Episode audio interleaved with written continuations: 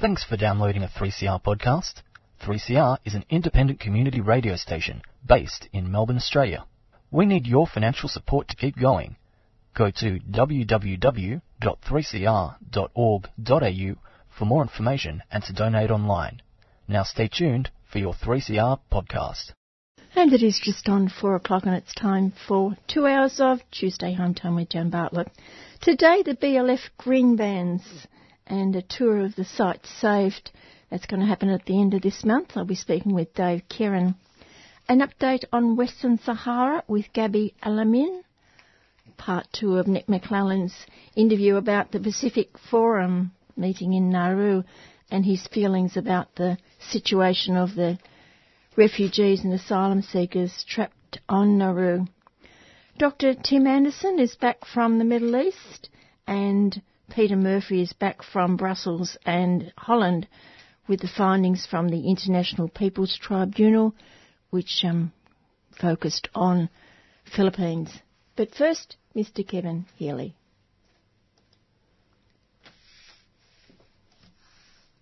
A week, Jane listener, when this Her Most Gracious Majesty's Commission interim report found our highly respected banks and highly responsible financial institutions were driven by greed and dishonesty. Good God, who would have thought? Wonder how many billions of our taxes were spent to come up with that, with the obvious. We, we could have told them that at the outset at our usual fee and saved them those billions. Suppose the consolation for the highly respected banks and highly responsible financial institutions is that the unsaved billions came from the taxes of the ripped off by greed and dishonesty. Well, for goodness sake, why should we pay taxes that are then wasted to attack us in this clearly biased way which shows just how removed his honour is from the realities of the everyday business world? It shows we have been correct in avoiding, or, uh, uh, sorry, uh, minimising our legal tax obligations. Following the damning report, fledgling big economic guru Josh Friedem Iceberg continued the industrious get things done approach he brought to frying the icebergs, frying the planet, and announced that, like his addressing of frying the planet, he would be just as positive. Once again, he had the bankers and financial billionaires shaking in their Swiss leather boots. I will do nothing.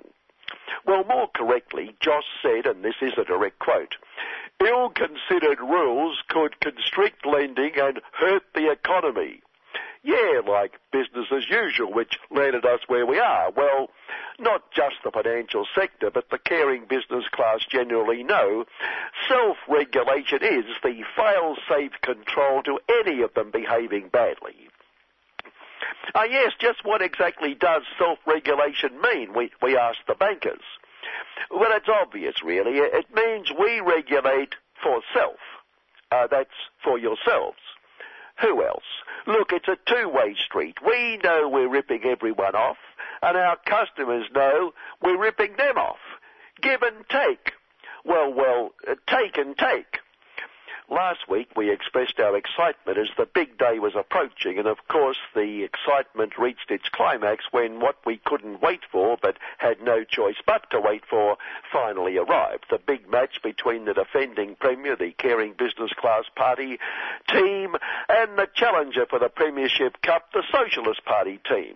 After not only had the Caring Business Class team sacked its captain Tanner Bull, but the ABC was also banned from broadcasting broadcasting the game after the new business class captain Scuttle them more Lashson, known affectionately, particularly in the tabloid media as Scut Butt, and his half-wit, uh, sorry, half-back media player Mitch Fifield Objectivity said they hate the ABC because it only broadcasts the game when it's being played on the left side of the ground, the left wing, which was very strange because the ball never strays onto the left wing since the Socialist Party captain and would-be Premiership captain Little Billy Shorten Ambition announced his game plan to make sure his team too went nowhere near it.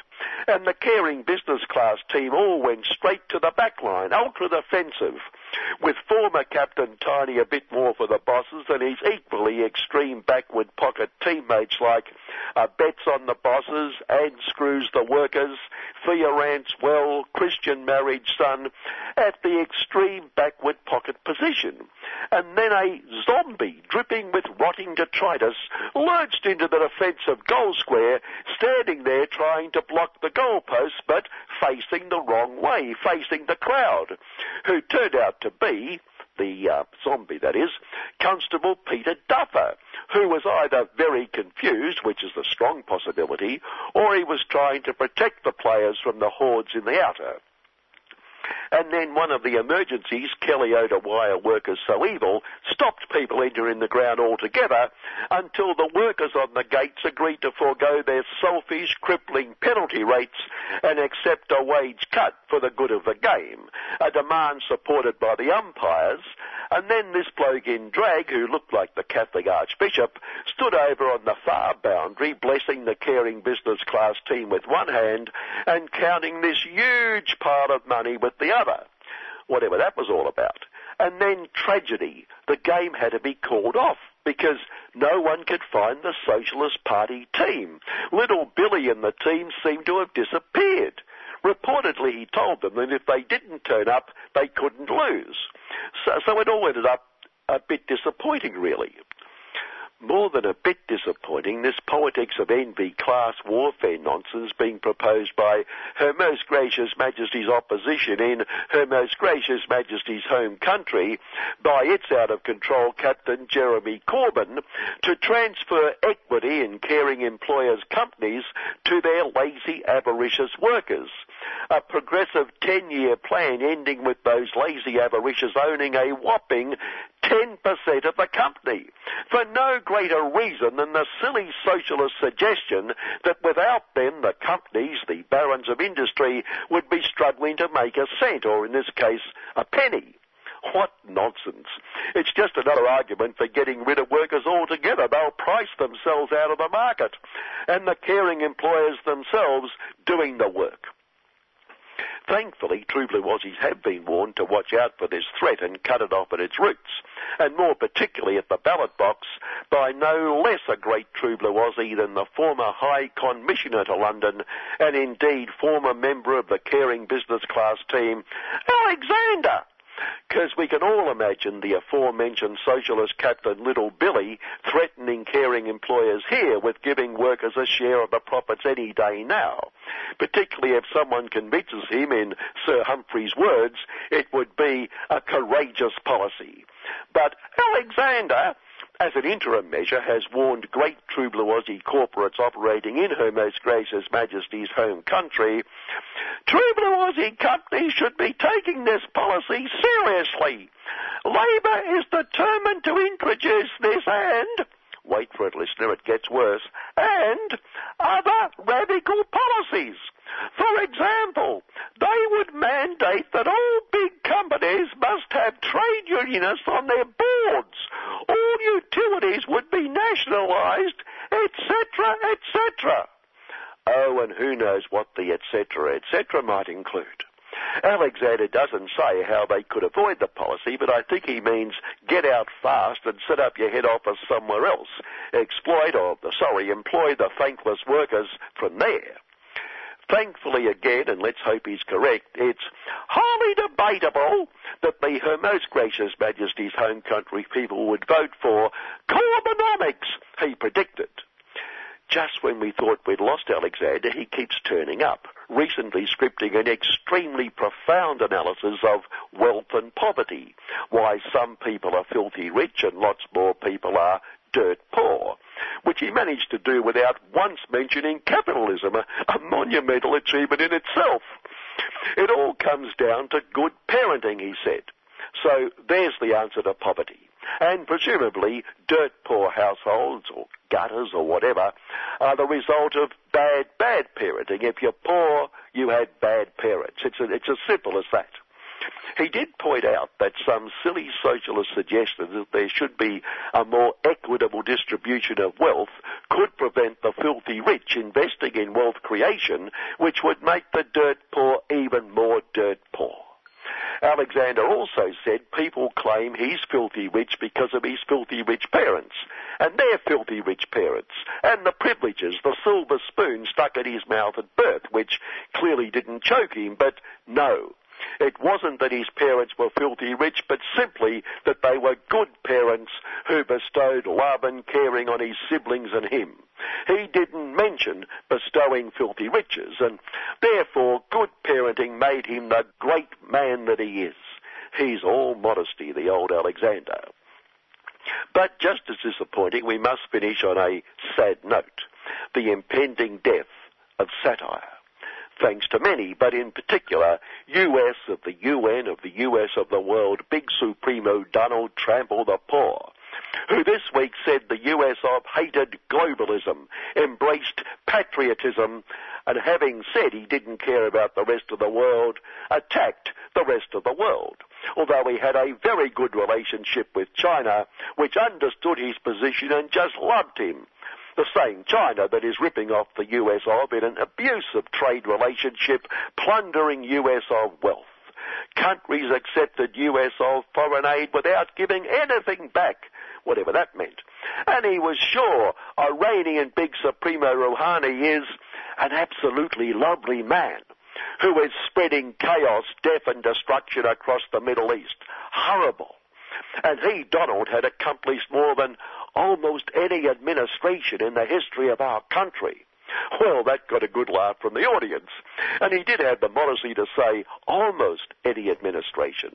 And the modesty to say how people admired his giant mind presumably inside his giant swelled head. And he respected the women who accused his Supreme Court nominee, who was one of the finest men in the whole world, emphasis on men. Even though the women were lying stooges, and anyway, Donald knows important men like Donald and Supreme Court nominees who know what's good for women's bodies can do what they like, and women just love it. And well, it went on. No satire, he said all that he's making us redundant, forcing us into retirement. But cool your excitement, listener. Bad news, not yet. I'll be back with more of this nonsense next week. Good afternoon. Mr. Kevin Healy. When mention is made of the famous Australian BLF green bands of the 1960s and 1970s, the emphasis is usually on Sydney and the fight to preserve parts of the natural built environment and socially and environmentally significant sites. This emphasis overshadows the equally important and successful saving of Victoria's heritage by the Victorian branch of the BLF led by Norm Gallagher. On Friday the 12th of October, it's your chance to acknowledge the successful struggles to preserve the heritage through the 2018 Green Bands Walking Tour. And what better way to do that than with a guide who was part of the Green Band's actions in those years? And I'm speaking about Dave Kerin. Dave, we can't talk about the Green Bands of the 60s and 70s without going back to find out about that union and its history and why these things happened the BLF basically came out of, uh, both in Victoria and New South Wales, it came out of a struggle against um, corrupt leaderships under Norm Gallagher and then subsequently under Jack Mundey in New South Wales. They both threw out, or Paddy Malone before Gallagher, uh, threw out um, corrupt leaderships, like gangster leaderships basically. Crime has always tried to find a foothold in construction and other industries where you get a, a quick turnaround on your dollar so you can clean up dirty money it's, it's always been there, and hence that word corruption has always been connected to the construction industry. What employers learnt to do was to connect it to the unions, because for a time there they were corrupt and gangster-like. Once the left leaderships uh, stepped in and they, they took on the gangsters, uh, and you know a lot of that fighting was done by uh, Second World War veterans, especially Communist Party rank and file and, and leaderships who had fought in the Second World War. I mean, ironically and sadly, we, we just we just buried one last last Monday, uh, Norm Wallace, and Norm had been in Z Force in the commando units during the war, and uh, in fact wasn't able to talk about that until the till the 1980s, around about the time we were deregistered.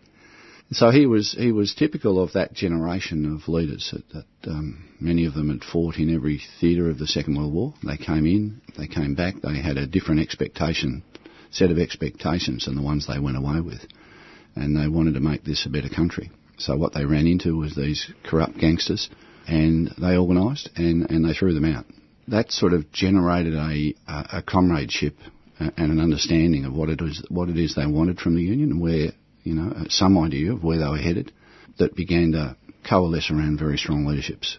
By the late 60s and early 70s, as a young person coming in, you were positively confronted with uh, with this sort of this type of unionism that did its day-to-day work within the framework of a better world and not just a bigger share of this one.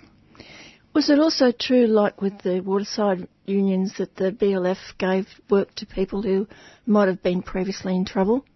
Yes, indeed. It was. Uh, you had a number of places where that could happen. So a person who'd been in strife had a number of options. They could go for the lower paid, sort of lifelong jobs in places like the railways or power industry or, or wherever, or they could take the more militant, slightly higher money route in construction, waterfront, that sort of thing. So it was a massive turnaround in many thousands of lohofs, basically, because that was the other thing that happened coming back from the Second World War. There was a lot of um, a lot of families are torn apart, a lot, a lot of unresolved pain and suffering, and often that you know that resolved itself in uh, things like alcoholism and you know like you get today, alcohol and other drugs today, and uh, the industry was a place where people could you know, the, where there was comradeship, where there was understanding, where if the employer tried to put a bloke off because he had a few problems and, uh, you know, misbehaved or whatever, the union was there as the line of defence and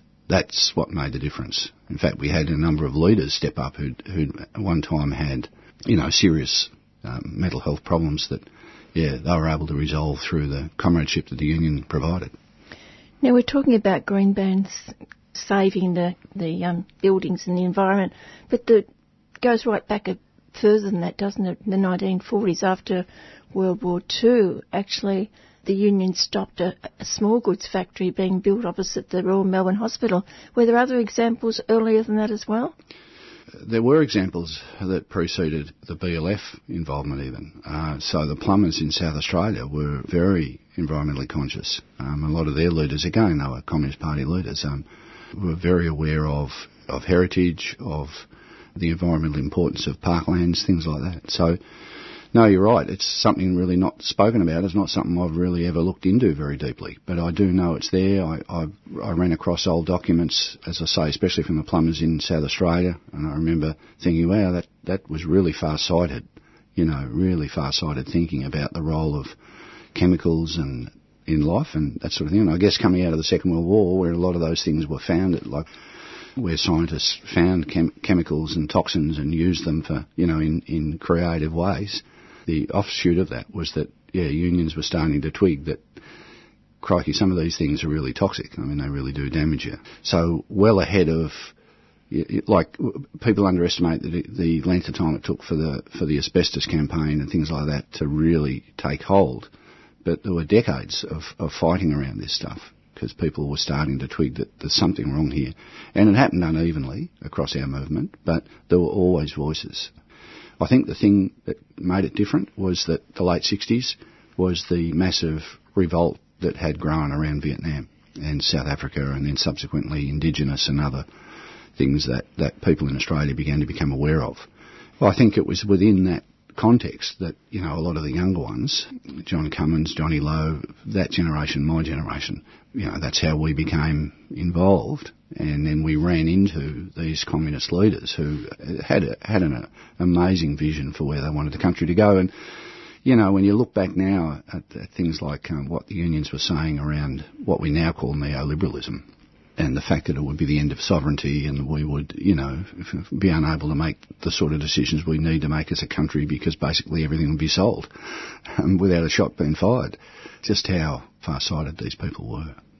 When you think of Melbourne and probably Bendigo, Ballarat and other places, the buildings that were built because of the gold gold mm. rush and the, the wealth that came into it and those beautiful buildings that were everywhere. I'm just wondering how the union decided which ones they try to save. Yeah, well, it's really, I suppose, when people bought a particular building to, to, to the union's notice.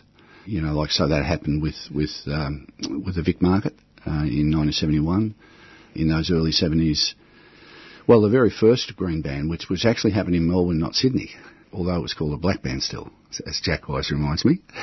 so that was a parkland in Carlton, and uh, where the kids from the flats used to play, public housing flats, and they're still there. The flats are still there, and the park's still there because because of the BLF. And now that was uh, early in the 1970s, earlier in the 1970s than Kelly's Bush, which occurred in the 1970s in, in Sydney. There's one place I, would really advise people to go and have a look at if they haven't already, and it's it's on the corner of Queen and Collins. It's um, a beautiful old ANZ Bank.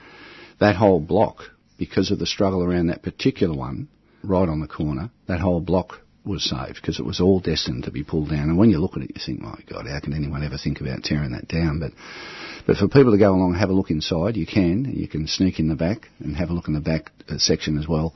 The work that was done in there, you know, like just, it's one of the most, got to be one of the most beautiful buildings in the world. Like it's just absolutely incredible. And most people don't know it's there. So, and it's only there because of union action and a lot of that stretch 333 Collins, and you know, of course, everyone knows about the Regent, and but a lot of the buildings along the way, a lot of people don't realise they were also under the hammer, but because of the more public fights over some of them, the employers dropped off on the others. So the extent to which there's anything beautiful left along that Collins Street street, pretty much due to the the green bands of the of the union. And of course, most of those buildings were used by the, the ruling class. But when you get to the city baths, that was a different story. Yeah. And the market. That's that that's right. And um, you know, the baths was, as the name suggests, they were baths. They were for people who, you know, like I, I remember moving out of home myself. There was no there wasn't a, a, shower in there or anything. So I, would go along the city baths, you know, and the pool there kicked off, and, and a lot of people would go and, and do their physical, you know, training there. So Norm Wallace, he, he swam there every morning before work at the office. I mean, the Jewish community used that uh, those baths. You know, for women, they need uh, rainwater for period ritual during the month. The history around those places is just it really speaks of Melbourne and how it developed. And you know, uh, a lot of the Jewish community had been active in in the left back before all of the the disagreements over um, Palestine, there was a, a, massive Jewish presence in the labour movement and in the left, in the Communist Party, etc. And the city baths played an enormous role in the lives of, of a lot of those women. So our history, there's, there's a hidden working class history often, and uh, these days, the information age, there's a lot of information people don't have, and it's, it's interesting. Well, for every action, there must have been a reaction, and of course, you've got the state government, you've got builders, you've got developers. Mm. Yeah. What was the reaction? Oh, look, it was often swift and brutal. You know, they'd come in and tear something down overnight or burn it or, yeah. Which still happens today. Still happens to this day. So that was there because again, the industry was, you know, when, when the gangsters were thrown out of the union, they, they worked for, for the boss, as you'd expect. And that's where, of course, that's where, you know, the union got its name for violence. Like, uh, the union rightfully said we are not going to put our members in a position where they will be bashed and harassed and then have the state intervene over that after the fact. If we cannot proactively defend our members and our rank and file and our leaders, if our spokespeople don't have the confidence to be able to get up and speak, then they won't, because family will have to come first. But if thugs and criminals know that if they want to touch our spokespeople, there will be a price to pay, then what you find is they start to drop off, and that's in fact what happened. But uh, the baggage with that was that the union was seen as, as thugs, and even when we were saving parklands and buildings, the union was painted as like the methods were painted as being uh, violent. But the violence, as other places in history, the violence was justifiable. I mean, these people had just come out of the Second World War. They understood fascism, and they weren't going to stand by and see it applied to union rank and file by a bunch of paid thugs. So that legacy's there, and I think that we need to confront that legacy, stand up and be very proud of it, rather than trying to duck and weave around it. Because uh, when you duck and weave around it, you do look like you're up to something criminal and wrong, rather than a correct application of violence, a defensive violence. And, uh, yeah. What was it like on the front line as a union member during those years? Just, uh, just the most amazing. eye, eye-opening bunch of you know experiences around people who'd been there and done it, I suppose. So And on the on the site, on the job, on the job again, period of massive change, late 60s, early 70s, especially those early 70 years for people like me. I came in at the end of 1970 as a boy. Uh, yeah, the when that Eureka flag went up, for instance, like back then, you've got to remember that the population in the building industry was around 80% direct migrant. So it wasn't like sons and, and second sons. It was back then. It was direct migrant workers. So a lot of, uh, you know, Italian and, and Greek and uh, Serb and Croatian, and uh, there was a lot of racism as a result. And so when that Eureka flag was raised above the building site, and we were all told, you know, we're all the same, we're all equal, and everyone will play an equal role in the union, that was an incredibly, yeah, creative period in the history of the union movement, let alone the construction unions. Because people like me, I was hearing from Scottish, Welsh, English, Italian exiles, basically. uh, I ran into Spanish anarchists who uh, were exiled by Franco from the Civil War. Uh, yeah, I don't think there's been a period, you know, since then that's been the same. I'm sure it's coming. it's just around the corner. I think so. I can feel it in my bones, and I can see it in a lot of the young as they stand up beside refugees and things like. I can see it and feel it's the same energy that was there when I was young. So it's just yet to form, you know, it's yet to, what's the word, sort of um, coalesce. A number of union officials were jailed over those years. Was it directly because of green, green bands? Often it was. So, so that first one that I spoke about, uh, Norm Gallagher did 13, um, some say 14 days jail over that. Uh, Mick Lewis, who's still alive and fighting, Mick uh, did seven days over that. So yes, the, the, the jailings were relative to other unions, were, were, were sort of frequent. And then when the deregistration hit, the second one, so the first one was 1974, the second one was 86. When that hit, it was, um, yeah, there were hundreds of arrests and. A sad point, really, though, was when John Cummins died and his his commemoration was held at the the Regent Theatre. Yeah. And stopped the city. Absolutely. Yeah, that that was. Uh, it was a it was a, a a big day for all of us, wasn't it? That one. I'll never forget that. Marching through the city, John's coffin, and just the um, people standing along the side, just clapping, with thousands marching with a pipe band, and yeah, and of course every year since we've celebrated his passing, you know, looking to the future, and the future leaders coming through have sort of picked that banner up, and so you know it's interesting to see that the the current secretary of the CFMEU was a BLF organiser. And it just, you know, it says so much about resilience, the passing on of history. Not that I think we do it anywhere near enough, but there is that sense when you go into the CFMEU, there's a palpable sense of the history behind the union. Because when you walk into the new building there now, down the end of the corridor, there's a massive wall-size picture of Cummo. And then when you go upstairs, you'll see all of the unions in construction represented, and the BLF is front and centre. And you see all the you know photos of those very very militant struggles around um, long service leave and you know superannuation and sick leave. And I remember as a kid, I was put in the position of actually helping to lead. Can you believe that? A um, the, the, the gaining of the first five days sick leave because we never used to have sick leave. You know, it was about 73, 74, I think. I was scaffolding, and I was with this crew of older scaffolders who just, I don't know how they ever tolerated me, but they did. So I was part of that leadership team, just in there at the meetings, the picket lines every day. You know, we shut the scaffold yards down and then eventually the industry ground to a halt, and as a result of that, we won the first five days sick pay. Yeah, for young people to be involved and pulled in like that, and now I see the CFMU like I'm a retired member of the CFMU, and when you when you go along there and you see that the second and third rank leadership coming through, they've sort of gathered together around a youth group now. And uh, I know the Maritime Union has a very powerful youth group as well. So the two unions are amalgamating is seeing that younger band get together and know each other. And then the young women coming into the trade Um, Johnny Setka and uh, Sean Reardon made a statement not long ago that looking around the branch meeting, by this time next year they wanted the room half filled with women. That's the sort of atmosphere that was around when, when I was a kid that just sparked off a lifelong commitment. The Green Bands tour is um, later this month. How many have you had so far? That's a good question. Um, I don't know, not not that many. Probably around. I've probably done around twenty. Yeah, over the years. I love doing them because uh, people just get so surprised and they're just so happy at the end of it, knowing that they have had that history, that that's part of their DNA. And, uh, About how many sites have you got?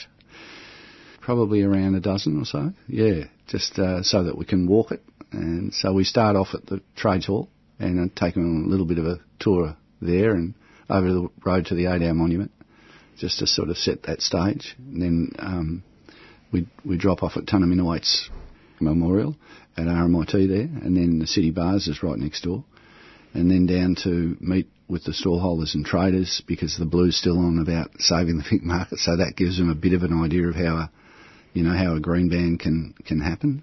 And then we head off down through the city, see all the buildings that so we head off about three o'clock from Trades Hall, and that means we can usually get into most of the buildings. And that's on a Friday. Yeah, do it on a Friday. It's a good way for people to finish their week. And must also mention the fact that Joan Coxsedge painted many of those absolutely, buildings. Absolutely. And that was she was employed by the, the union to do that.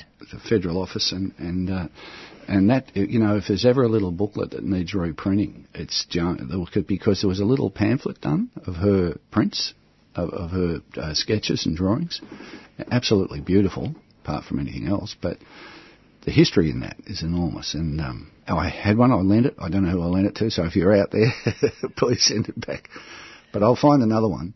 And I thought, yeah, I'll approach the unions and see if we can't can't get it copied. Yeah. Okay. Oh well, if anyone wants to ever uh, uh, organise a Green Bans tour, if they contact uh, Dan Musil, uh, who's the Secretary of Earthworker Cooperative, yeah, Dan will contact me and he'll take all their names and that, and we can meet up on a Friday and go for a walk. And Friday week, how do you get onto that one? Again, uh, if they contact Dan, Dan Musil at, um, at Earthworker Cooperative, they'll find it online. Great. Thanks, Dave. Good day. Thank you. And that, of course, was Dave Kerin, familiar voice on 3CR over many, many years and the address to join in the walk, which is Friday week, the 12th of October, is earthworkercooperative.com.au. And as Dave said, he's a retired CFMEU member and also BLF. And I spoke with Joan today, and Joan has a copy of the booklet, and in a couple of weeks' time, she's going to do some photocopying and make Dave happy. It's now 4.32. The Environmental Film Festival Australia is on again. See the impact of climate change and meet heroes fighting for justice. Witness the beauty of nature and hear the sounds of our world. Meet the filmmakers and experts inspiring change and join the conversation to create a sustainable future. Face the facts, face the future, face the films the Environmental Film Festival Australia in Melbourne from October the 11th to the 19th. Tickets at effa.org.au. A 3CR supporter.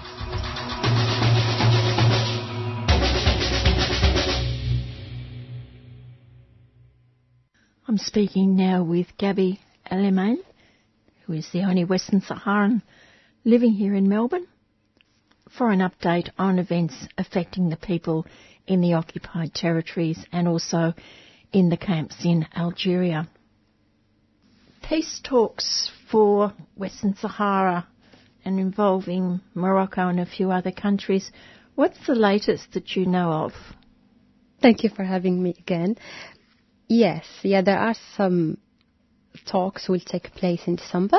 Uh, the UN envoy Horst Köhler, he was a former president of Germany, he sent um, requests to Polisario Front and Morocco and to Algeria and Mauritania to come to the talks that will take place in December, the beginning of December in Geneva.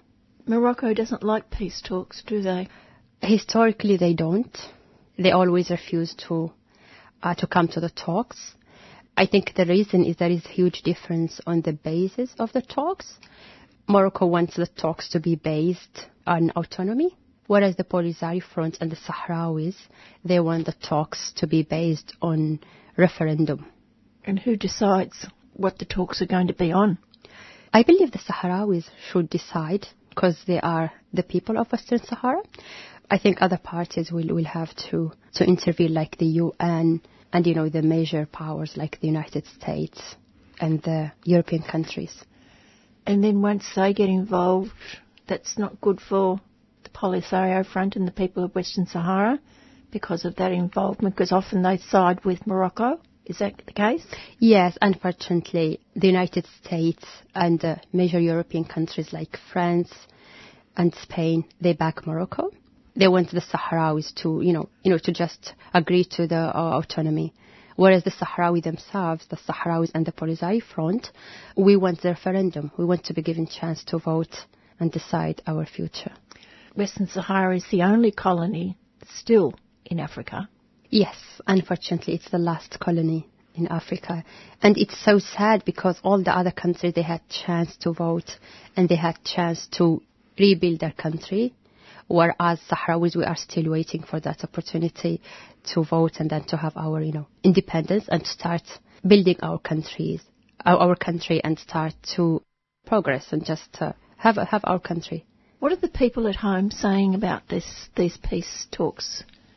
Yeah, actually not too many Sahrawis are optimistic. People are still have, they still hold the hope that someday the talks will lead to the referendum but uh, the majority are not optimistic because um, since 1991 there were so many talks and so many negotiations. They all failed. People are not uh, optimistic at all. One of the big issues still is the theft of the resources from Western Sahara by Morocco in conjunction with European countries and also Australia and New Zealand. What can you tell us about negotiations on that front? Historically, like 15 countries, they have been involved in, in importing the phosphate from Western Sahara. It's illegal because they are dealing with Moroccan state-owned companies.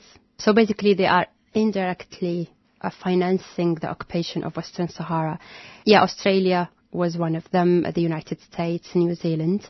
And the good news is that so many countries have um, stopped importing the phosphate and the last one was uh, an American company based in Louisiana. They withdraw their import. Now there are two major companies in New Zealand, farmer companies. They still uh, import phosphate from Western Sahara, and they basically they are just helping Moroccans to stay in Western Sahara, agreeing indirectly to the human rights violations and everything that takes place in Western Sahara. I'm sure that they realise that there is a great deal of opposition and the people of Western Sahara opposed. Are you aware of any or what negotiations are going on to talk to these companies and saying, you've got alternatives, why do you keep on doing this? The Western Sahara Resource Watch which is doing a great job at monitoring what companies import from Western Sahara and all these activities. And, uh, you know, there is a Polisario front and the Polisario representative, and everybody is working really hard to convince these companies to stop importing from um, Western Sahara. But on the other side, also, Morocco has been very active, especially recently. They sent uh, a mission to New Zealand to advocate for these activities. But we are still hopeful. I personally am still hopeful that uh, New Zealand, the government especially, because the government supports independence and self-determination. So I think they should play a role on convincing the companies to stop importing the phosphate. What's happening about the Australian companies? Yeah, yeah. The one I am aware uh, of, I am aware of is Incitec Pivot. They haven't imported since the last year. We always attend their annual general meeting, yeah, so they have stopped. They haven't made any, I think they haven't made any declaration or, or any statement. But so far, they haven't made any imports from Western Sahara. I know it's a finite resource, but is there any knowledge of how much phosphate is actually left in Western Sahara? Because that's a resource that when you do get independence, that will be a money earner for you, not Morocco. It's actually very rare rock, very precious, and that's why the, the, the companies have difficulty finding subsidy for this specific rock. It's really huge amount.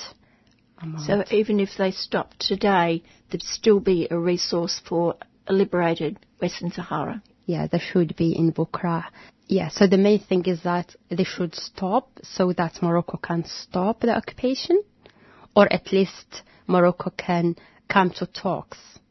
And are they labelling this phosphate as Moroccan rather than th- that's coming from Western Sahara? Is that another problem? Yes, so I think one of the problems is these companies, when they argue, is that they are actually buying from Moroccan company.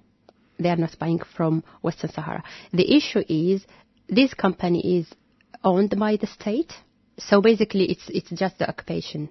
Yes, it's just the the financial part of the occupation, not the political. But still, the Sahrawis, we didn't give any consent uh, for Morocco to, to import from our country, our land. They are taking the, the resources and the money that they are giving it to Morocco, not to, to the Sahrawis, the native of the country.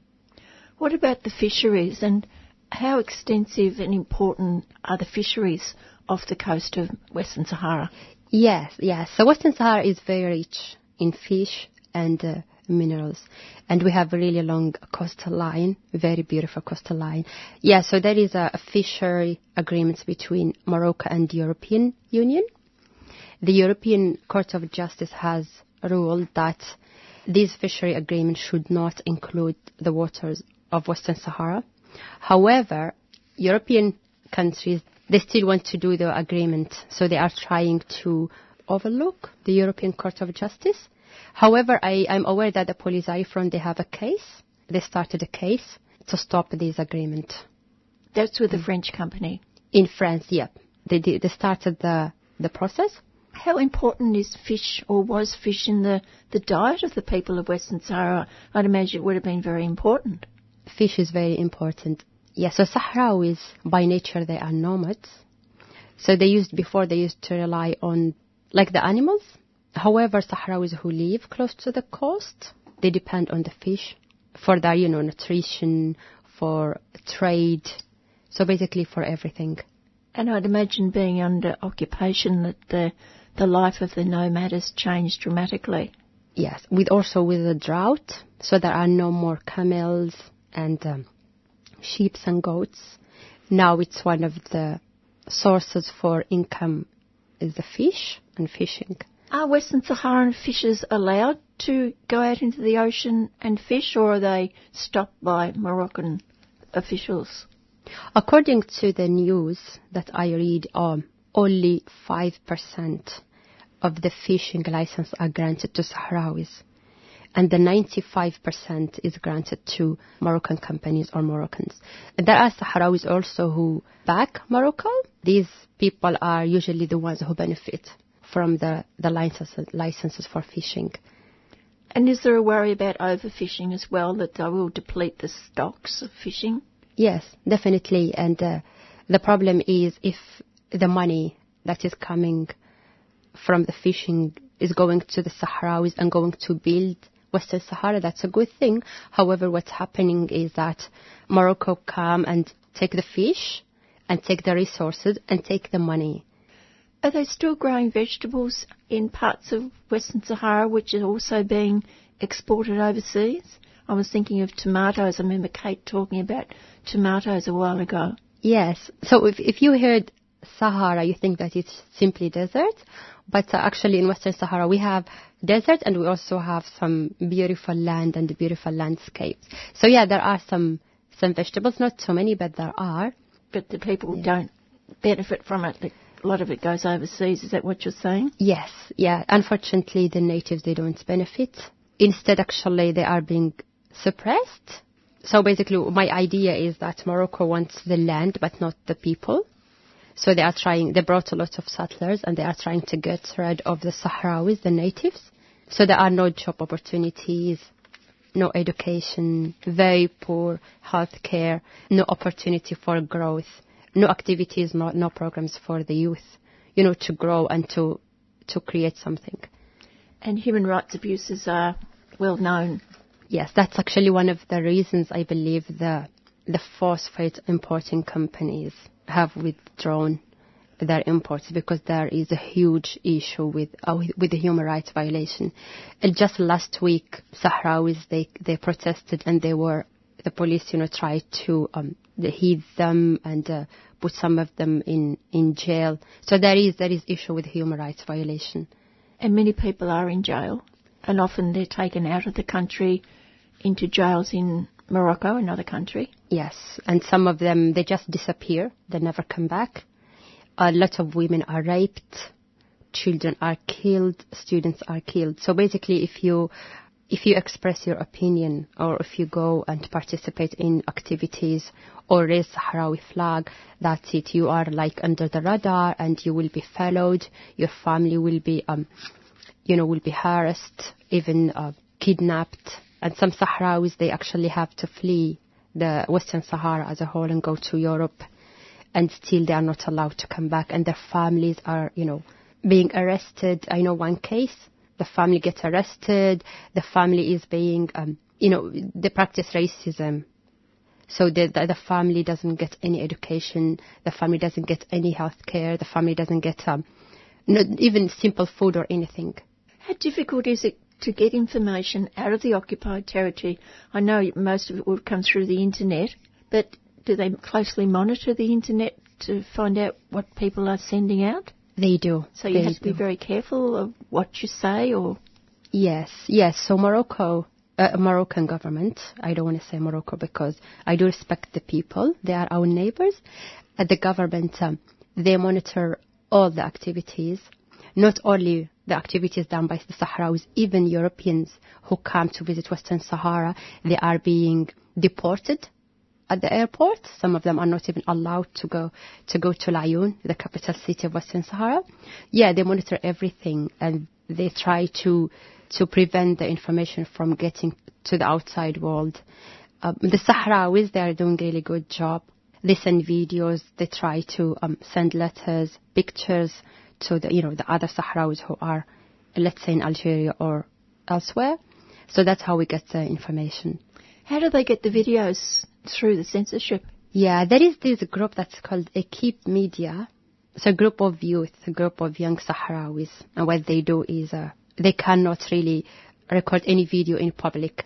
They would stand on top of the houses and make a hole, dig a hole, and uh, and record videos. They try very hard to um, to document any human rights violation done by Morocco these young people, what they are doing is one of the things that we rely on as people to show the world our struggle and to show to the other, you know, to the international community what these people are going through in the occupied Western Sahara. I could imagine the punishment they would get if they were found out. Yeah, usually the Moroccan government usually put them in jail and that we have a lot of young people who are in jail for expressing their opinion or for engaging in demonstrations or anything that is a that um, advocate for the independence of Western Sahara. Not only that, but they also they take their families, they attack their families, their siblings. Sometimes they break their houses. They um, fire them from their jobs. They stop them from education. Actually, yeah, the Palestinian struggle is very similar to the Sahrawi struggle. Very similar because uh, we have very limited resources. Uh, just like Palestinians, Palestinians, you see them throwing rocks at the Sahrawis too. We are very peaceful people. We don't have guns. So basically, we don't even throw stones or rocks. We just express our opinion. People go and do demonstrations. They raise the Sahrawi flag that's enough. It, just expressing your opinion. Morocco, you know, is a very advanced country in like military. Police come with the guns, like all kind of weapons. Are you aware if this is a situation in Morocco itself where the people are repressed by the police and military? Yes. I have friends who are Moroccans and I like them very much. Um, yeah, they tell me about the reef, which is um, this part of Morocco that is a Ghanist the kingdom or the makhzen, what they uh, call the makhzen, and they get they get oppressed. They're just like us, same thing also, and they are being discriminated against. The language is not recognized. Like if you don't fit into Moroccan, you know, way of being citizen, you're to be, you know, killed or you're to be tortured or you will face all this kind of discrimination. Yeah, my friend um, told me he's Moroccan, Morocco like uh, 100%, and he told me that he's not. When he when he went to Morocco, he said he wasn't even. He didn't have the courage to say that he has a Sahrawi friend, because if he says that publicly, he will be persecuted. Some people from Europe and Australia do manage to get into the occupied territories, but I can imagine that they're closely watched while they're there and there are only certain places they're allowed to visit. Is that correct? Yeah, so Morocco has a long history not allowing foreigners to come and visit Western Sahara. Even when they come to visit, they are only given limited time and they they are giving limited, you know, places where they can go and people they, they can meet. And basically this is to prevent the truth from getting out and to um, cover the, the human rights violations in there. But there are some journalists and some people who managed to go there and meet with the, the CODESA. CODESA is um, the group in Western Sahara that is fighting against Morocco and for the independence of Western Sahara. Some of them actually they get deported at the airport of Laayoune. Are you aware of what it was like when Horst Kohler from the UN went there? Because he's the he's the envoy of the Secretary General of the United Nations. Has he also got restrictions on him? Yes, I heard that. Yes, there were some restrictions, and uh, so when he was coming, the Sahrawis usually gather. They usually, you know, do make announcements and let's gather, let's do do demonstration and show that you know we do we don't want Morocco to stay here. So what happened is the day before he came, the whole city, especially Laayoune, was like it was filled of Sahara, of uh, Moroccan gendarmerie and Moroccan forces, and therefore the Sahrawis were not allowed to do any demonstration or anything. But he met, he met with Sahrawis and people who represent the Sahrawi community there. He also was met with the Sahrawis who back Morocco and who want the autonomy. There are not too many, but there are a few of them. There's a price they pay if they do meet with someone like that. Yes, yes, definitely, yes, yes. There is this, uh, this lady, she's called Sultana Khaya. She's well known in Western Sahara for fighting against Morocco, and she, she lost her eye during one of the confrontations. So yeah, and there is also Aminat Haidar, the ex-prisoner. So what happened is they just target this person. For example, if they go, let's say to any European country, when they come back, they target them. They um, they make sure that they don't live in peace, and they monitor their activities. Sometimes they come and they you know they destroy their houses, their properties, and stuff like that. And I imagine that women get a harsher treatment than the men. All the Sahrawi ladies who went to jail, they all uh, talk about how they were raped by multiple men. Basically, because also we are a, an Islamic society, usually women get worst punishment, not even for her opinion, but also for being a lady and for speaking up. And the Sahrawi women are very good at speaking up and very good at um, you know, expressing their opinion are not afraid of, you know, going to demonstration or talking about, um, you know, about the illegal activity that Morocco is doing in Western Sahara. So yeah, they get, yeah, rape. Some of them they get uh, killed. Sometimes their children, their parents. Finally, Gabby, what's the latest news from the camps where your family are? Yeah, so the latest news, um, people are doing demonstrations to ask the New Zealand companies to stop importing the phosphate, to stop financing and helping Morocco to stay in Western Sahara. One of the things that are going on. The other thing is um, also the, there are lots of human rights violations in Western Sahara. We see the news, we see the photos, we see the videos, and it makes everybody sad. But we are hopeful that uh, the talks that will take place in December will you know, will finish this conflict and bring peace to the play, to the, to our country and our, you know, region. And thanks to Gabby Elamin, who, as I said before, is the, the only Western Sahara person living in Melbourne. Of course, there are some in Sydney, but um, her great friends are the people at the Australian Western Sahara Association. If you'd like to get in touch with them, you can do it through their webpage or Facebook, Australian Western Sahara Association. It's four minutes to five o'clock, and this is Melbourne Community Radio 3CR.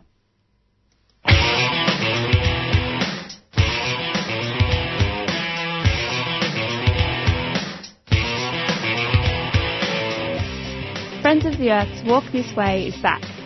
Join us on Saturday, October 13th on a sponsored walk of Melbourne's beautiful Bayside tracks to launch our new waste and consumption campaign and take action on climate change.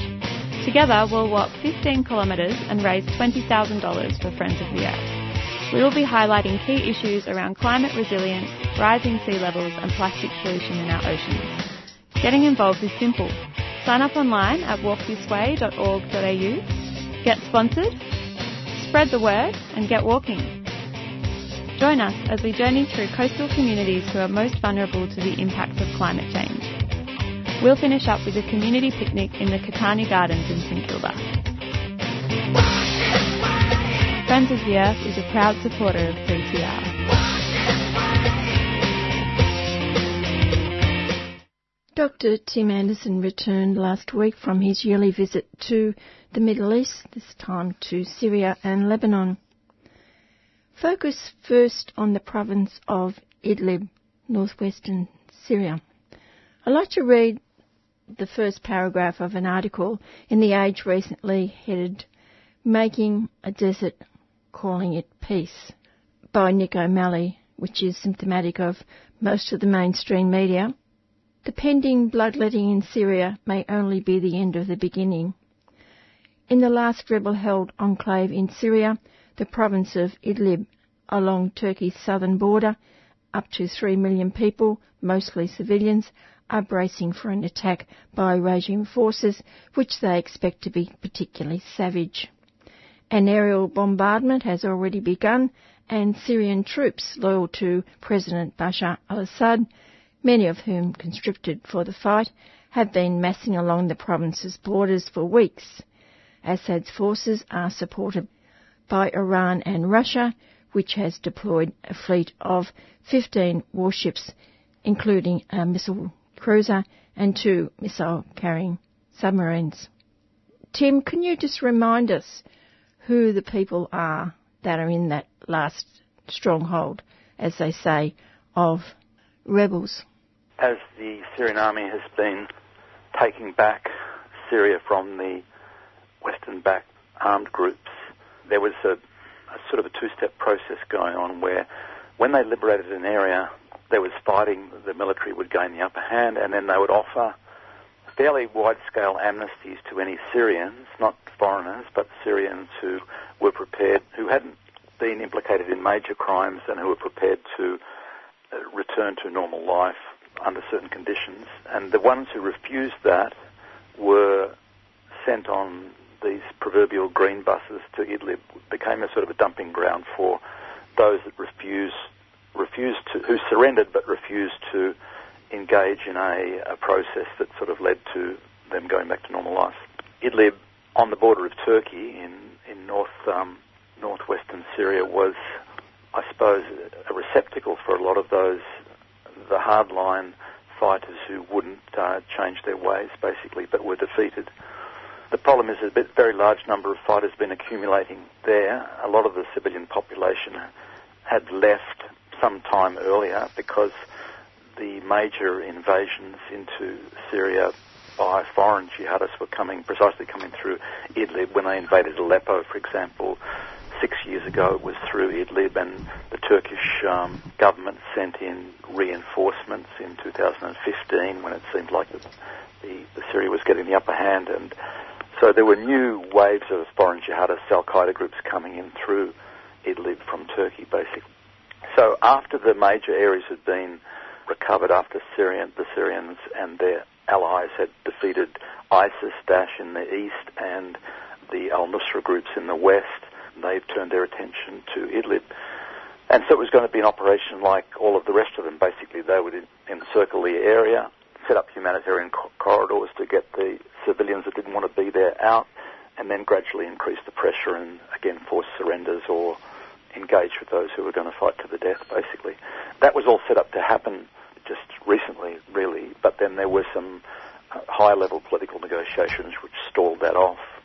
I'm not up on warfare, but is that normal when a, a section of a, fighters are defeated that they're allowed to go to sort of a safe haven like that? No, it's not traditional sort of tactic. I mean, traditional warfare tactic is to destroy people completely if they refuse to surrender.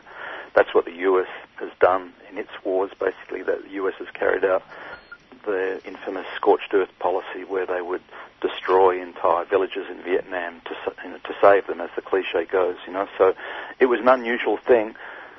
And it was something that was done really because the Syrian army was fighting, contrary to the Western propaganda, a far more measured war than foreign invaders have. After all, this is their own country. Um, a lot of the fighters there are Syrian, even if there's large numbers of foreigners, and a lot of the military commanders and so on are foreigners. So the idea from the strategy of the government and President Bashar al-Assad was basically to look forward to what they've always called a musalaha process, a reconciliation process after a war, which does involve significant numbers of local mercenaries or fanatical jihadists, uh, or, you know, as the West says, opposition people, but who've taken up arms against the government. Um, how do you deal with the, the bitterness of a war afterwards? And the idea was to not have a scorched earth policy and to try and minimise all of the, the civilian casualties there. So in virtually every case, you would not have had, for example, Al Qaeda occupied areas of a Western country for years and years. They would simply go in and, and destroy the entire area, basically. Um, you know, we've seen examples of the US doing that within the US when they had some. Remember the Branch Davidians, who they just went in and bombed and killed everyone, men, women, and children, there, holding out against the uh, the US security forces. So that didn't happen in the areas like East Ghouta and uh, East Aleppo and so on. There was some more measured process of war going on there where people were evacuated rather than being slaughtered in mass. And with the, all the risk that involved of, you know, fights to the death going on in, in urban areas. Remember, most of this warfare has been in, in urban areas. So in Idlib, the same process was about to happen. Once again, the, the, there was a huge sort of campaign from the Western backers of the Al Qaeda groups. Amongst other things, they gave the numbers wrongly. I think um, the, the story going a, a, month or so back was that um, from the Western media was that there were 10,000 fighters and 3 million people. That was completely wrong. The estimates in Syria were more like that there was at least 50,000 fighters, anything from 50,000 to 100,000, but I think the estimates were coming down to between 50 and 80,000. Now some of the Western estimates are coming up to 30,000 or more. Counting all the people that have actually gone from when Aleppo was liberated, when East Ghouta was liberated, and so on. And the civilian population, or the, sorry, the overall population between 700 and 800,000. So it was quite a different ratio that I was hearing in Syria last month, for example, compared to the Western media reports. And who would be and who was servicing these fighters? And I'd imagine they had their families with them.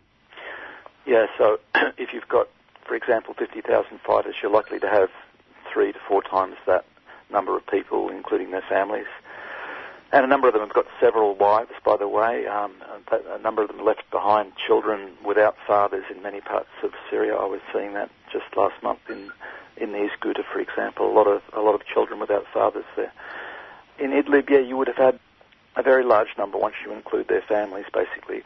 Although the fighting is um, there's a type of a, a lull, a type of a ceasefire there at the moment. There are still significant numbers of civilians coming out, by the way. Just the other day, there was a report of 450 in one day coming out through the Abu Dahur corridor. Mainly young people that wanted to go to college in Hama, in the in the uh, in the province to the south of Idlib, with the start of the academic year in in September, basically. So there is still a flow of people coming out of coming out of Idlib. As I said, who supplies them with food and ammunition and healthcare? Turkey has been the major supplier of arms Idlib is a farming area. It's got its own production of food and so on. It's not a huge province, but been a very fertile province. It's just that over the years, uh, the population has depleted because there's been such strong control of the Al Qaeda groups coming in from Turkey to go towards Hama and Idlib and uh, Hama and, and Aleppo and other parts of Syria, for example. So it has its own internal economy to a degree. I believe what I've heard recently is that there is actually quite a lot of money in Idlib from the, the Western sponsors of of these groups. You know, uh, many of the European countries and the US, as well as Turkey, have funded and armed these groups, and the Saudis, of course, have been very important. There's been a lot of money um, coming into those areas, but then the commodities are relatively scarce, and so uh, a number of the people coming out of Idlib today are also looking in Syria for commodities that are cheaper because in, in Syria you've got, for example, subsidized bread and another other commodities at reasonable prices because salaries in Syria are very low. Uh, the war economy has suffered a lot. The, the Western sanctions have strangled the Syrian economy and the Syrian people are, are still suffering that. But one consequence is that a lot of basic commodities have been kept very low by the government, basically. So there's money in Idlib, but the commodities are, are scarcer. It's a different sort of economy. You saw the same thing with East Ghouta, with a lot of money coming in for the salaries of the jihadists. That there was quite an influx of. Um, they were they were estimating a year or two ago that something like 250 million dollars was coming into the East Ghouta from Saudi Arabia, just paying the salaries and expenses of their various the various sponsored jihadist groups there too. Uh, healthcare, those sorts of things different. There's been some Western groups, including MSF, Médecins Sans Frontières, that group, which has had has had no people really on the ground in recent years, but they have sent money in regularly to areas controlled by the jihadist groups, and their information has also been coming from those groups like Jaish al-Islam in the East Ghouta, for example, or Faylaq al-Rahman, or Jabhat al-Nusra, they, even though that's a banned, uh, the last one's a banned terrorist group internationally. So there has been money coming in from a number of Western agencies because they've been saying these are moderate rebels and the opposition and so on, and they've they've played down the fact that really money uh, for, uh, for example, and the clinics that basically have been used, the primary purpose has been as war clinics for the fighters, basically, uh, to some smaller extent. Their families and some other people have got some sort of medical assistance. So there's a, it's a totally upside down type of situation there. There are no normal schools in Idlib, for example. I was in the East Ghouta last month and I saw a number of schools reopening with thousands of children you know, going to school. In other words, their parents were sending them to school for the first time in many, many years, the first time in the lives of most of the, the primary school students, for example. So that's the case in Idlib, that the only real schools operating in the jihadist held areas are little madrasa classes for children in Saudi type religion, basically. Talk a little bit more about the agreement between Russia and Turkey and how long that agreement's likely to take or stand. Yep. Everyone believes, I think, that it's a temporary agreement. The major sticking point in, in Idlib was not just the scale of the number of jihadists, tens of thousands of, of jihadists there, the people who were perhaps more likely to fight to the death, but on the other hand, there were numbers of them escaping through the north into Turkey, back into Europe, for example. A lot of these fighters have gone into back into Europe and claimed to be refugees. But the Turkish army itself was, had established posts in Idlib under the guise of, like the US, under the guise of, you know, being some mentor or mentor of, of peace in the area, pretending that there were, although there was infighting between the groups, but pretending that there were moderate groups there compared to the extremists and so on.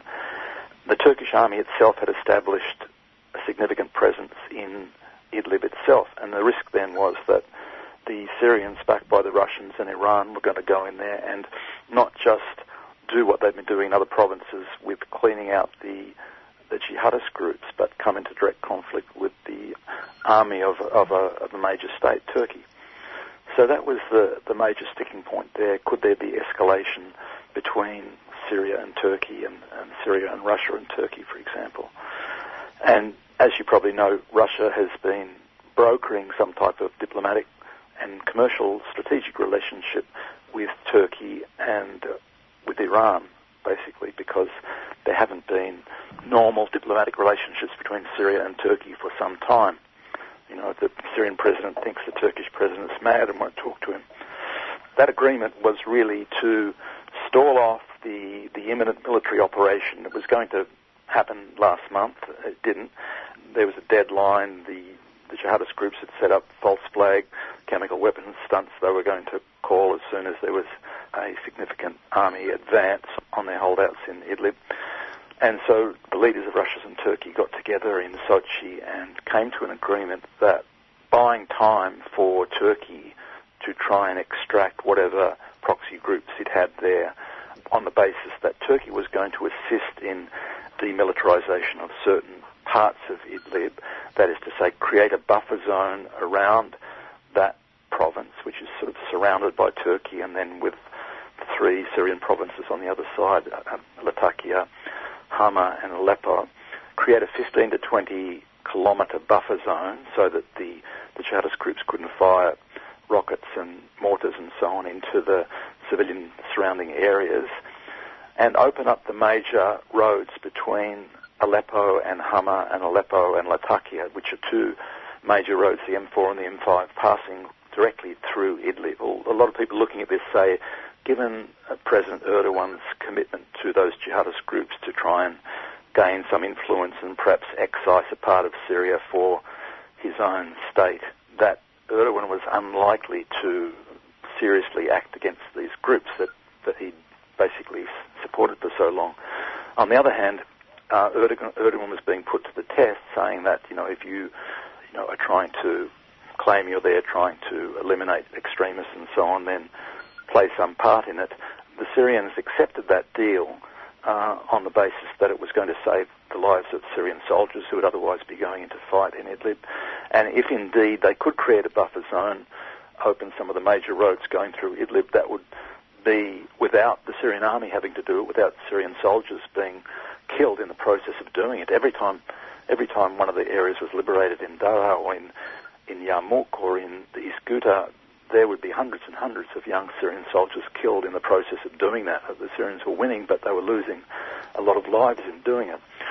So there's a sense, I think, in Syria that they've accepted this, uh, while they want to liberate every part of the country that's occupied, including including the parts occupied by the US and, and, and Turkish forces, they're prepared to have a delay to see if the Russia-Turkey agreement can actually achieve some sort of gains, that is to say the buffer zone, so that the jihadists can't keep firing rockets into Latakia or into Aleppo or into Hama, for example. There's been some serious violence around the border, even though the area's been contained for some time by, by Syrian forces.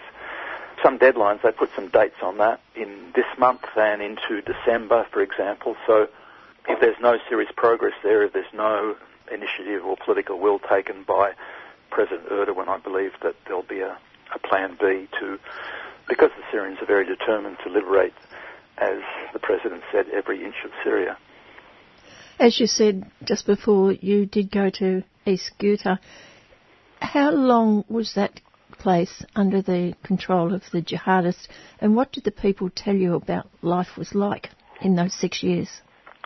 It was um, about six years, from 2012, the middle of 2012 to April this year. In April this year, all of the East Ghouta, including Douma, the, the, major city in the north part of the East Ghouta, was liberated. Since then, I was there last month, which was five months after that liberation. There's been a gradual sort of restoration of normal life. There's still a lot of destruction in a lot of the cities there, but as in a lot of parts of Syria, media often shows you destruction. They don't show everyday life that goes on. Whenever I go to those places, whether it's Aleppo or Deir ez-Zor or, or East Ghouta, I always look at everyday life and how it is how it is going on, if it is, and to what extent it's coming back. So in some of the uh, the smaller towns of of the East Ghouta, like Maleha and Ain Tarma and Kafr Batna, for example, you can see areas of destruction, but you can see areas, let's say in Maleha, where shops are being reopened and there are new businesses selling solar panel systems and doors and red water tanks are being set up. I think Oxfam's involved in that program. The government will bulldoze the road. They'll put in electricity. the red water tanks will go on, and schools will open. Schools were reopening was one of the major features when I was there last month, basically, in both in the south and the north of the region. You've been listening to Dr. Tim Anderson from the School of Political Economy at Sydney University and a member of Hands Off Syria. And we'll hear more from Tim on the program next week about his visit to Syria.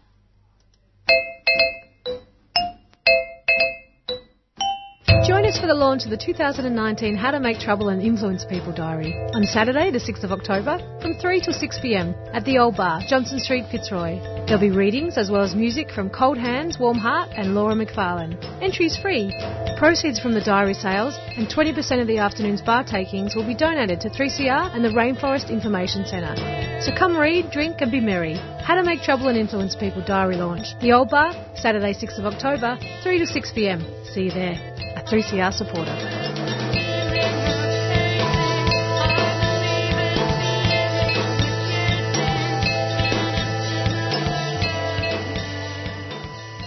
I'm Helen Razer, but that's deeply irrelevant. What is relevant is that you're listening to 3CR on, what's that frequency again, dear? 855. I told you, Helen. 855. And what is relevant is that you're not listening to that other crap. So well done. And now the second part of my interview. The first was played last week with Nic Maclellan, journalist and researcher who attended the Pacific Forum meeting in Nauru. How was China represented there? China had a big delegation headed by a special envoy for the Pacific Islands Forum Dialogue. Um, each year, as well as the 18 member countries of the forum, they have what's called a dialogue session where they talk to their affiliated partners. Um, that's everyone, the Americans, uh, the European Union, France, Japan, China, the big players like that, down to smaller countries like Italy, Thailand and so on, countries that have relationships with the forum as a regional body. They hold a, a dialogue summit. The real complication this year was, however, that Nauru, the host country, is aligned with Taiwan and not China. Taiwan has a small but shrinking group of countries that recognise it diplomatically. There's only about 19 countries in the world. In Europe, for example, only the Holy See, the Vatican, recognises Taiwan. Everyone else recognises the People's Republic of China. In Africa, it's the same. Most countries recognise China rather than Taiwan. But it's small island states in the Caribbean and the Pacific, a few Central American states, that recognise Taiwan, and Nauru's one of them. So President Waqa, Baron Waqa, the head of the government of Nauru, spent some period before the forum dicking the Chinese around by refusing to give them uh, the visas that they sought. Each year, countries have to apply for visas, obviously, to go to another country. Um, and Nauru said, well, you can't use diplomatic passports. We don't have diplomatic relations with you, so you have to use personal passports to come. The Chinese took offence at this snub from the Nauruans, and there was hot words, and indeed, the outgoing forum chair, Tuilaepa of Samoa, wrote a sternly worded letter to Nauru to say, don't bring this fight into our regional meeting. We have an agenda that's you know, full of issues that are our Pacific priorities around oceans, around climate, around development. Uh, we don't need these sort of games being brought into the forum. But it continued on during the week, and indeed there was a, a major diplomatic incident during the dialogue session where forum chair, Nauru President Waqa, was uh, giving the call to various people in this meeting. 18 members of the forum, 18 dialogue partners, all in this huge conference centre, ironically built by Taiwan rather than China. The Taiwanese are not in the room. They're not a dialogue partner because Pacific countries recognise China as the dialogue partner. The Chinese envoy then, angry that he wasn't given the call, stood up, yelled, stormed around the room, and eventually walked out, causing, uh, you know, uh, it was a bit of a diplomatic signal to Nauru that, you know, you can say all you like about Taiwan, but we're a big player. And this causes problems for the, the, the forum, where Nauru is pledging to um, take the issue to the UN and to make a scene about it whenever President Waqa speaks on the international stage. But the forum members are, are, anxious if Nauru wants to do that on its own part, fine. But if they do that on behalf of the forum, speaking in the name of the forum, which is a collective body with 18 members, um, that's going to cause some problems. This whole issue continues because next year's host of the forum is Tuvalu. And Tuvalu is also one of the six Pacific members that recognises Taiwan. So um, I interviewed uh, Dame Meg Taylor, the Forum Secretary General, and she was frankly pissed off at the whole issue that this kept disrupting what is a space for Pacific countries to talk about their priorities, their agenda, their concerns. They want the big countries to listen, not to lecture them. Before the next meeting, there's going to be two referendums in the Pacific. There's going to be Bougainville, hopefully in June next year, and New Caledonia in a month or so. Was those referendums talked about? Not much.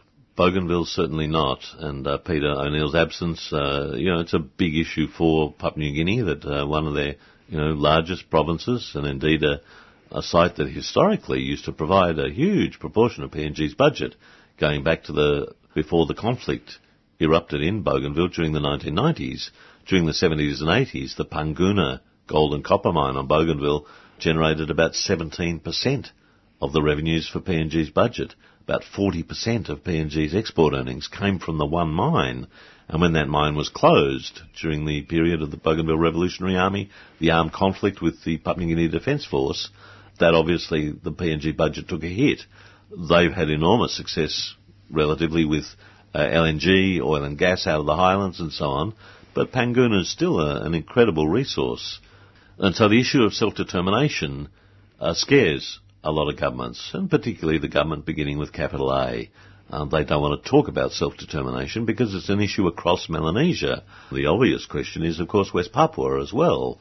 Most Forum Island governments and Forum member governments, Australia and New Zealand, recognise Indonesian sovereignty over the, what they call the two provinces of Papua and West Papua.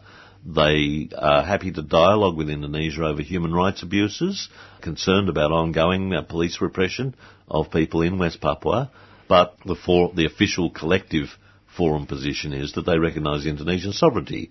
Now, as we know, the West Papua nationalist movement's clamouring for independence. Um, it's a rising rather than shrinking uh, uh, movement.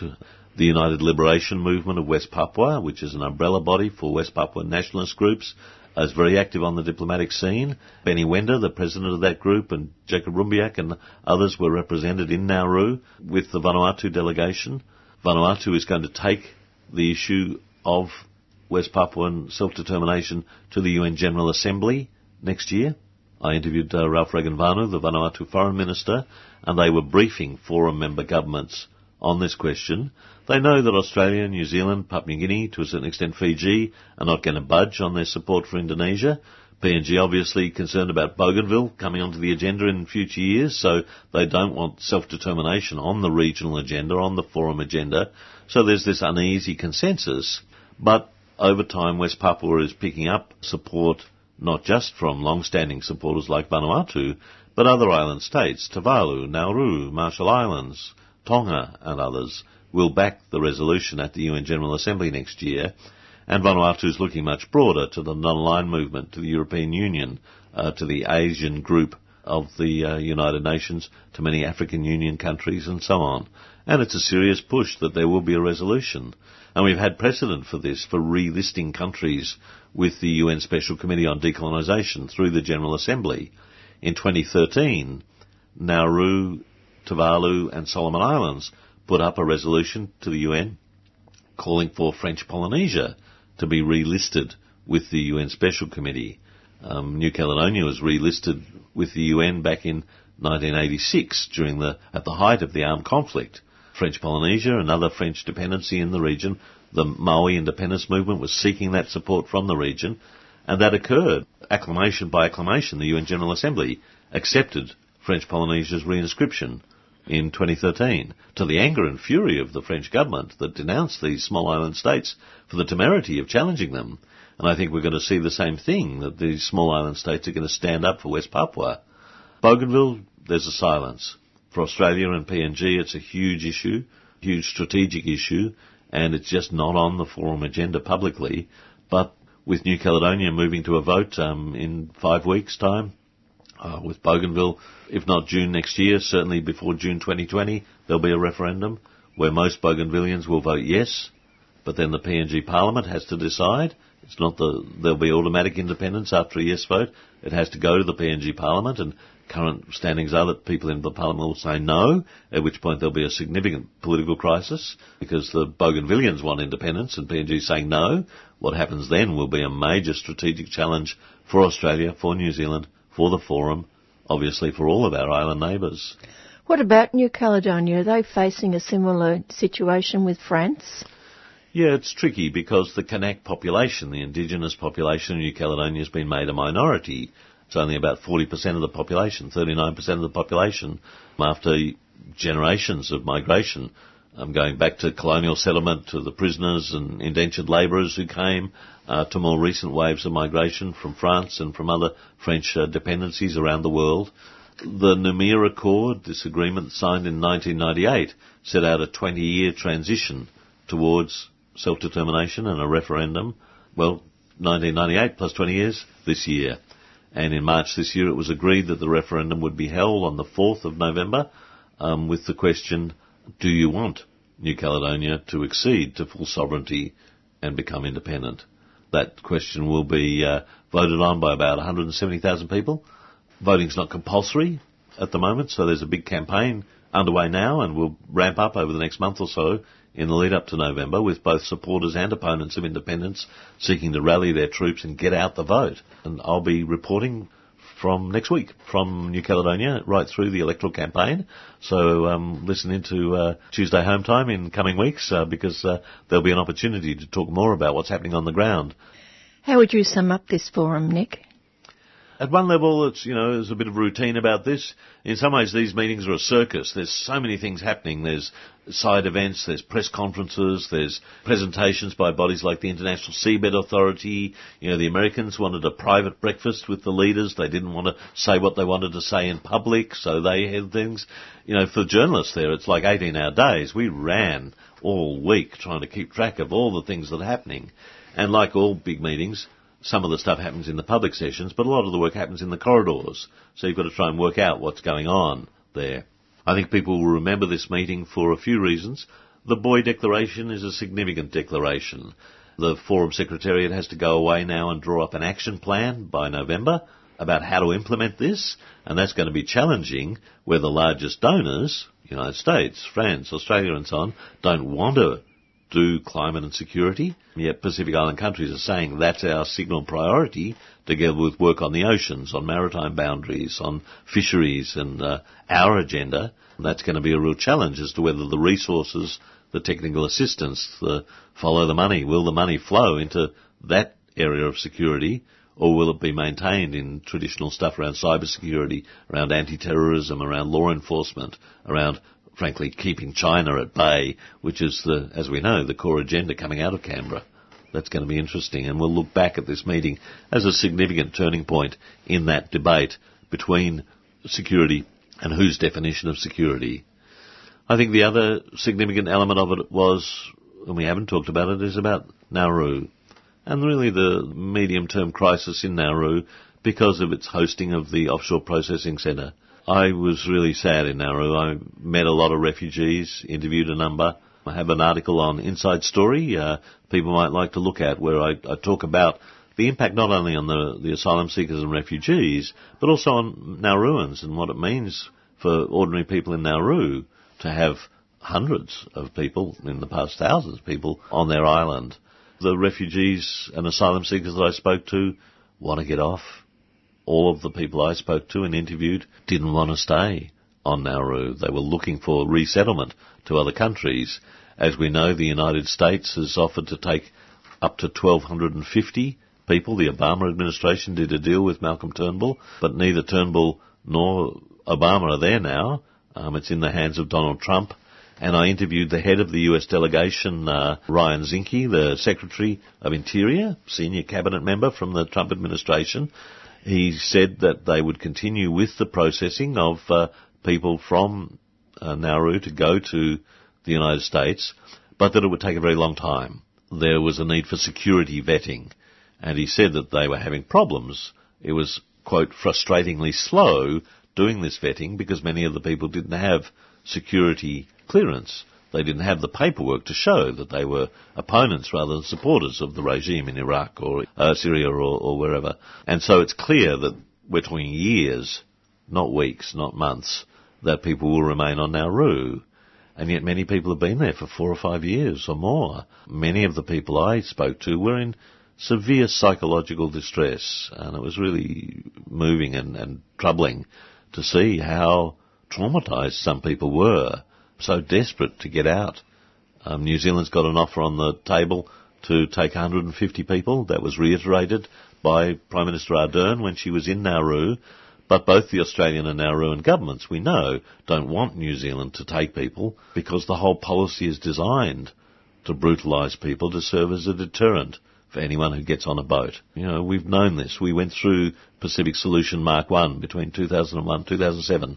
The last two people of the Pacific Solution, Mohammed Sagar and Mohammed Faisal, were left by themselves on Nauru, both with refugee status, but both with adverse ASIO security rulings. And when one of the two men went, went crazy, literally, was deep psychological trauma and needed treatment in a mental institution that couldn't be provided by Nauru. They didn't have the psychologists and the psychiatrists to care for this man 24 hours a day. Australia was forced ultimately to take him and ASIO did another security review and decided he wasn't a threat and he ended up in Brisbane in care. This is going to happen again. But it is happening now, isn't it, where people have, have got just falling off the edge and they're being forced to evacuate them to Taiwan. Well, they're not being evacuated to Australia, and this is the great scandal that people who come here for medical treatment can use Australian law to claim their rights under international law. We know that Peter Dutton, and indeed uh, in, in his role as Immigration Minister, Scott Morrison, our new Prime Minister, designed the system to stop people. This is explicitly designed to take people out of Australia's systems of judicial appeal, and review. And he's very proud of that, isn't he? Absolutely. He's got a, Prime Minister's got a bloody boat in his office saying, I stop the boats. Good for me. But having met people who are the human consequence of this policy, it's a brutal policy, it's a tragic policy, and it will end in tears.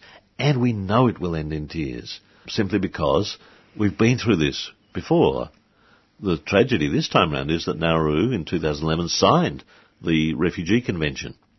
So Nauru now has obligations under international law to protect people, to grant asylum, and so on.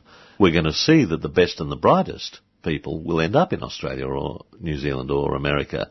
Um, we'll take people with good qualifications, the young, healthy people who can make a, a living for themselves once they get past the trauma of indefinite detention, past the mental anguish of being there, not knowing what the future's going to hold. But the people who are broken, the people who have adverse security findings, the people who have complex family situations, divided families, the people who have psychological problems. Nauru's going to be left with a small number of people at the end. And my fear is this time governments in Canberra will not take up their obligations under national law. They say Nauru's a signatory to the Refugee Convention. Problem belong them. And I think that people in Canberra are cynical enough to do that and it's very worrying that this is costing billions of dollars. The other problem is it's really distorting Nauru. I interviewed a senior opposition figure, uh, Matthew Batsiua. He was part of the government of Rennie Harris that introduced the scheme of offshore processing, and indeed he still supports it. He believes that Nauru can make a contribution to the global international refugee problem. We had an interesting talk about it, and he's got a very measured position on this. But he's very critical of the Waqa government. Indeed, he's been facing serious criminal charges over a protest in uh, 2015 outside the parliament and has had his whole life. You know, he's been sacked, his family have been uh, lost jobs in government, uh, he's been punished, faced major criminal charges and serious jail time, and only just uh, since the forum, um, the Supreme Court of Nauru has ruled that there, there's a permanent stay on the trial proceeding. Nauru might appeal to that when they create a new Court of Appeals later this year. But Batsiua says this is distorting the economy of Nauru. This is causing major problems where other industries like fisheries or the remaining phosphate mining and so on is being run down. You know, the tonnage of phosphates dropping. The capital equipment needed to keep up the mining industry is, is getting aging and so on and that the steady flow of revenues from the reef, the offshore processing program, much of which is boomerang aid coming back to Australia, but some of which comes into Nauru, is ultimately uh, distorting the economic priorities. And one day the river of gold will end. The river of silver will stop. Nauru will face a significant economic crunch. um, according to Batsiua and the opposition. It's a, a real problem. And we need to focus on those big companies that are making billions out of these poor people.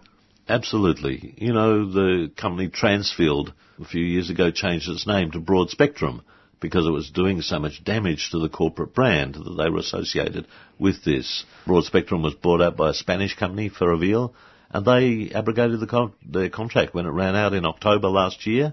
There was a major report done by Amnesty International, worth reading, called Treasure Island, showing how big corporations were benefiting from, uh, like Broadspectrum were benefiting from the amount of money that Australia puts into this sort of process.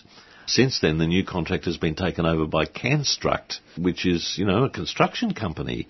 And you have this odd situation where medical and uh, other care is provided by IHMS, which is New South Wales state government privatised company that now provides medical services. Canstruct is running the camps. Uh, and there's big money in this. We were forbidden from uh, by the Nauru government from talking to staff. Most of us uh, manoeuvred around the guidelines to talk with refugees, but there were, you know, written guidelines, uh, media guidelines that we weren't to talk to any of the Canstruct or, or IMH, IMHS staff on the island. This is Australia's taxes at work. And Pacific Islanders look at this at a time when the government's saying, oh, we don't have extra money for climate finance. We've cut the overseas aid budget to the lowest level ever as a proportion of gross national income since the 1970s. We're at the lowest level since 1974 when people started counting how you're reaching the target of 0.7% of gross national income towards aid. We're down at 0.2 at the moment, heading towards 1.18. We're going backwards on aid. This is the great legacy that Julie Bishop and uh, Concetta Fierravanti Wells left. Lauded as great foreign minister, but on her watch, AusAid was abolished as an independent statutory authority. The aid program is at the lowest level ever.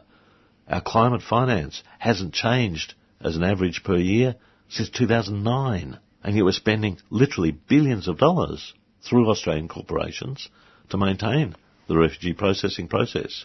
And when you go to Nauru and meet people, now Pacific Islander leaders are, are angry that the Australian media is focused just on refugees and not on the broader agenda. And it's a criticism that I agree with. Some journalists who went there from the Murdoch press weren't interested in some of the big picture agendas that the Pacific was putting forward. And I, I think the media has some things to answer about that. But the solution for the Nauruan and Australian government is just to stop people talking about the issue, banning journalists, banning the ABC from the forum, unprecedented in my time attending forum meetings, trying to restrict what people could talk to or talk about at these meetings. We were told that we were only there to report on the forum. We were only there to report on the forum agenda and not to do other issues. And if we were, we had to get permission from the Republic of Nauru.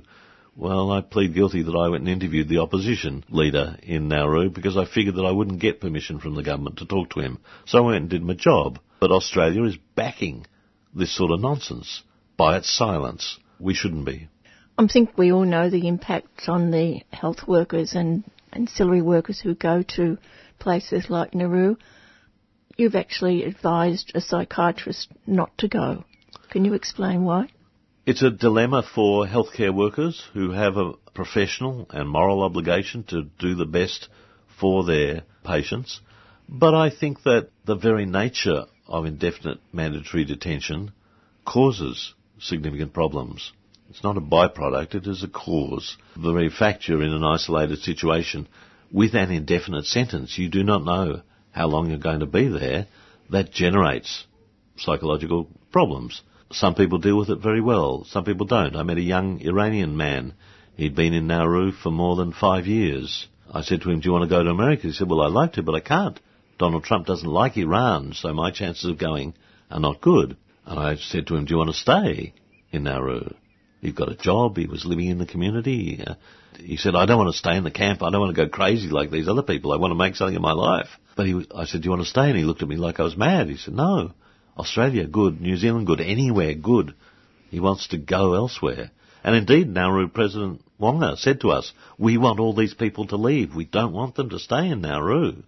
The question is, how long will that take? For people who go in as medical workers with a primary duty to look after people's well-being, the whole system is designed to cause trauma to people. There's very good research published in the Medical Journal of Australia, British Medical Journal and others about the nature of mandatory indefinite detention, where you don't know how long your sentence is, what that does to people in terms of their psychological and physical well-being. And the same with the prison system if people are given an indefinite prison sentence. And we know this. This is the, the situation. When the camps were re-established by Julia Gillard in 2012, we knew what was coming. And when they said that people will only be there for six months, they knew that was a lie. And we know it's a lie, that this is going to take some time. Even with the so-called resettlement to America, a US cabinet member told me three weeks ago this will take a very long time, and he's talking years, not weeks. We know this. There's no secret about it. Governments don't want to talk about it in the public sphere, but we should be talking about it because Pacific Islanders look at the way Australia acts to treat people. They're concerned that the media is missing the bigger picture beyond that story, but it is a story and it does affect our region and it affects Australia's reputation in the region. Now, some people may think Australia's not got much reputation left, but how you treat the vulnerable is a sign of what sort of international citizen and domestic citizen you are. How you look after people who need looking after. It's not rocket science, it's just morality. It's pretty tough on Nauru, as you can hear from my voice. Meeting people who's got no future, you know, who said, this island is making me crazy. That needs to be amplified, that message, more and more to people like Scott Morrison, who prides himself on creating this very system. And that was journalist and researcher Nic Maclellan, and I think he said it all. Hopefully, we'll hear from Nic in the next couple of weeks while he's in New Caledonia.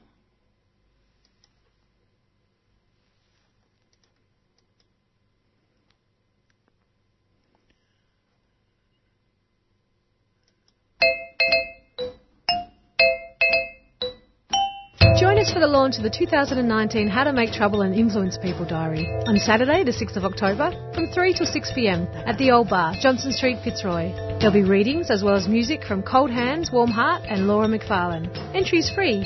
Proceeds from the diary sales and 20% of the afternoon's bar takings will be donated to 3CR and the Rainforest Information Centre. So come read, drink, and be merry. How to Make Trouble and Influence People diary launch. The Old Bar, Saturday, 6th of October, 3 to 6 pm. See you there. A 3CR supporter.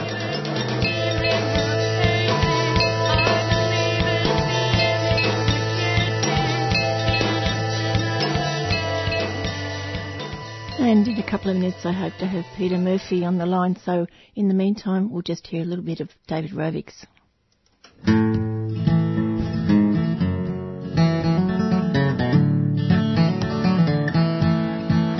From every corner of the world, they came from all around. When in 1851 they struck gold upon the ground. Every voyage was a long one, months upon the stormy sea. Some to seek their fortune, others escaping slavery. What they found on the gold fields was ruled by brutish thugs, discrimination and taxation mixed with swinging billy clubs. The gold was getting scarcer and cops were getting worse. The diggers burned their licenses and vowed to end this curse. They swore an oath beneath the Southern Cross. They'd stand together and break the license laws. From 20 different nations they gathered here as one in Ballarat beneath the southern sun.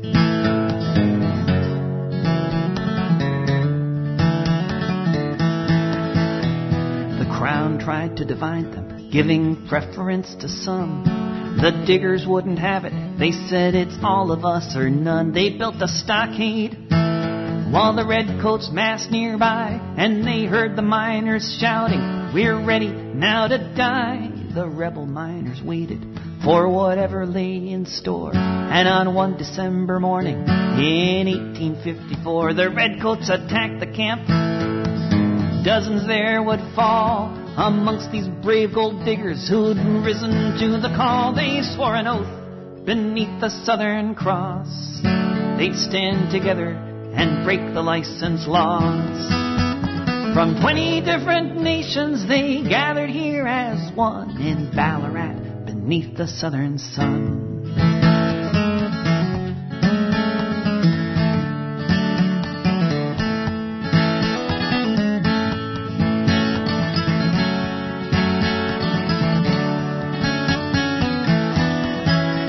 The army thought it was over and things would go their way.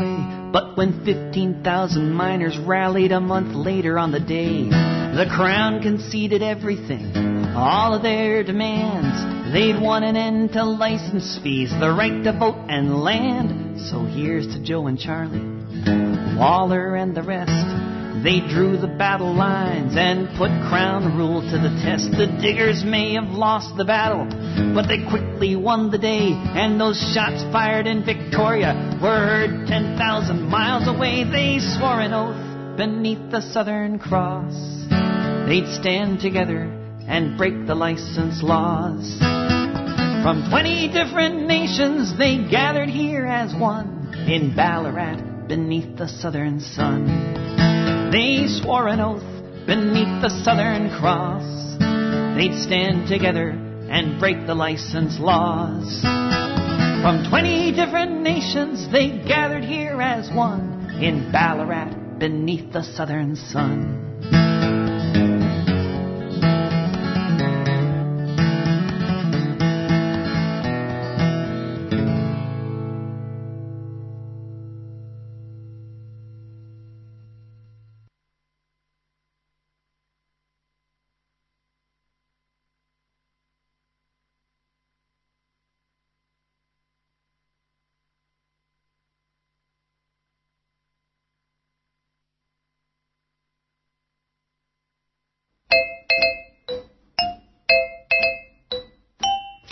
For the launch of the 2019 How to Make Trouble and Influence People diary on Saturday, the 6th of October, from 3 till 6 pm at the Old Bar, Johnson Street, Fitzroy. There'll be readings as well as music from Cold Hands, Warm Heart, and Laura McFarlane. Entry is free. Proceeds from the diary sales and 20% of the afternoon's bar takings will be donated to 3CR and the Rainforest Information Centre. So come read, drink, and be merry. How to Make Trouble and Influence People diary launch. The Old Bar, Saturday, 6th of October, 3 to 6 pm. See you there. A 3CR supporter.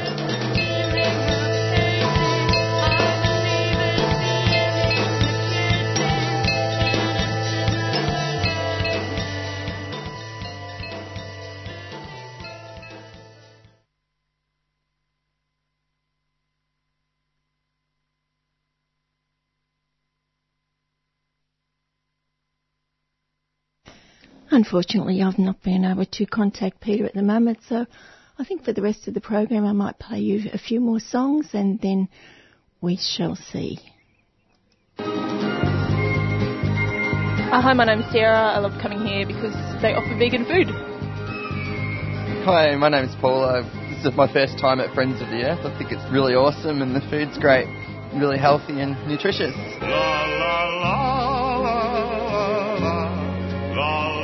Friends of the Earth Food Co-op, 312 Smith Street, Collingwood. A tuneful experience. A 3CR supporter. Send me no more letters, nor ask me how I'm going. It might make you feel better. But it's none of your business knowing. It's none of your business now. You say you regret it and hope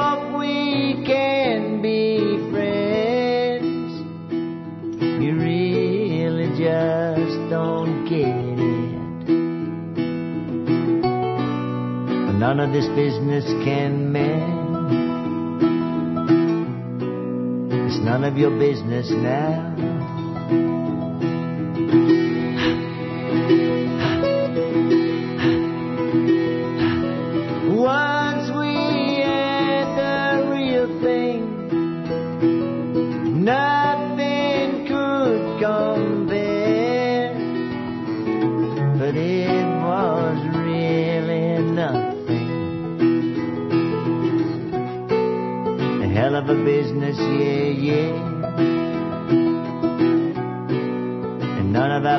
Business now. So go and find another. Write a stupid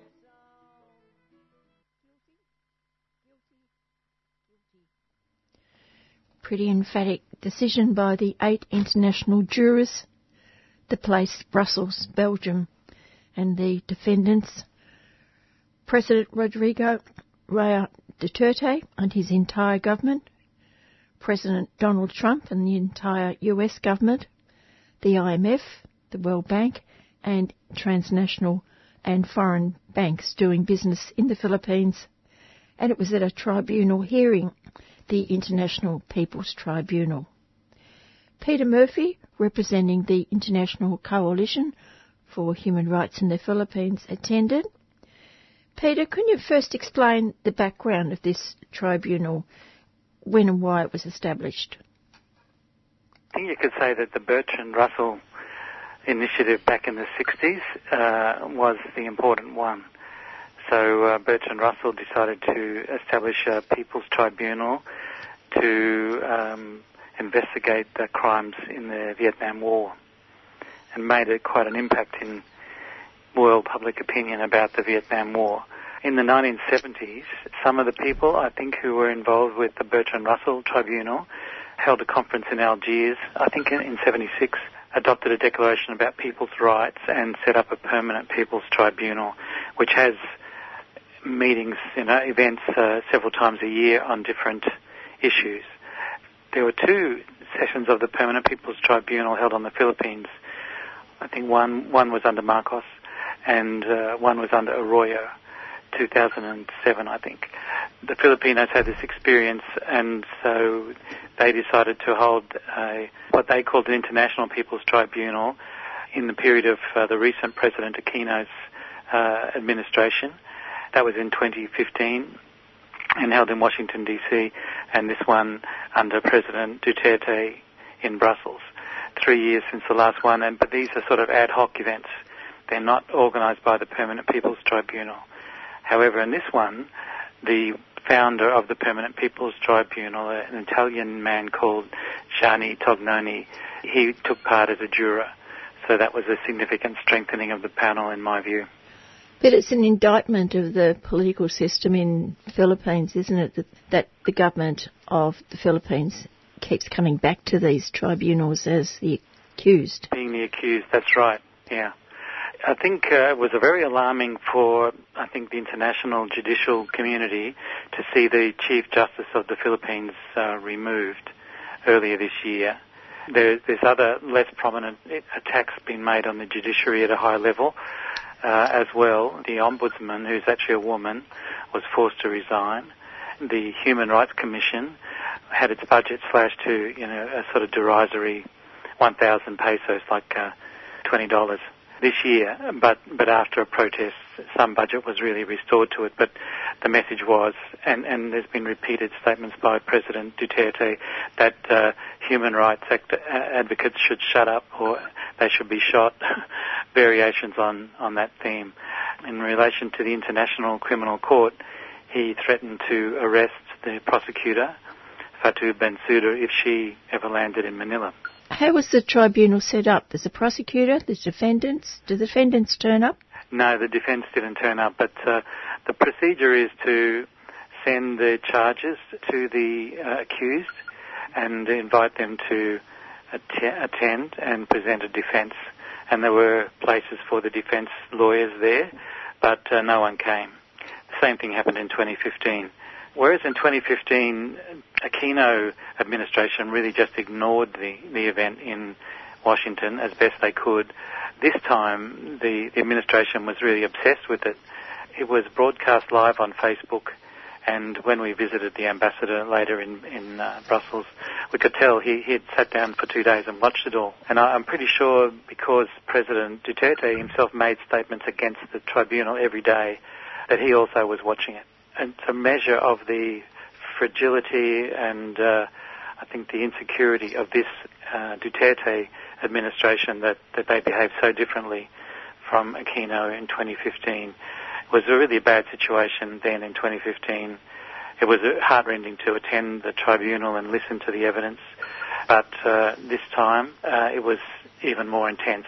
Know, the situation's actually far worse.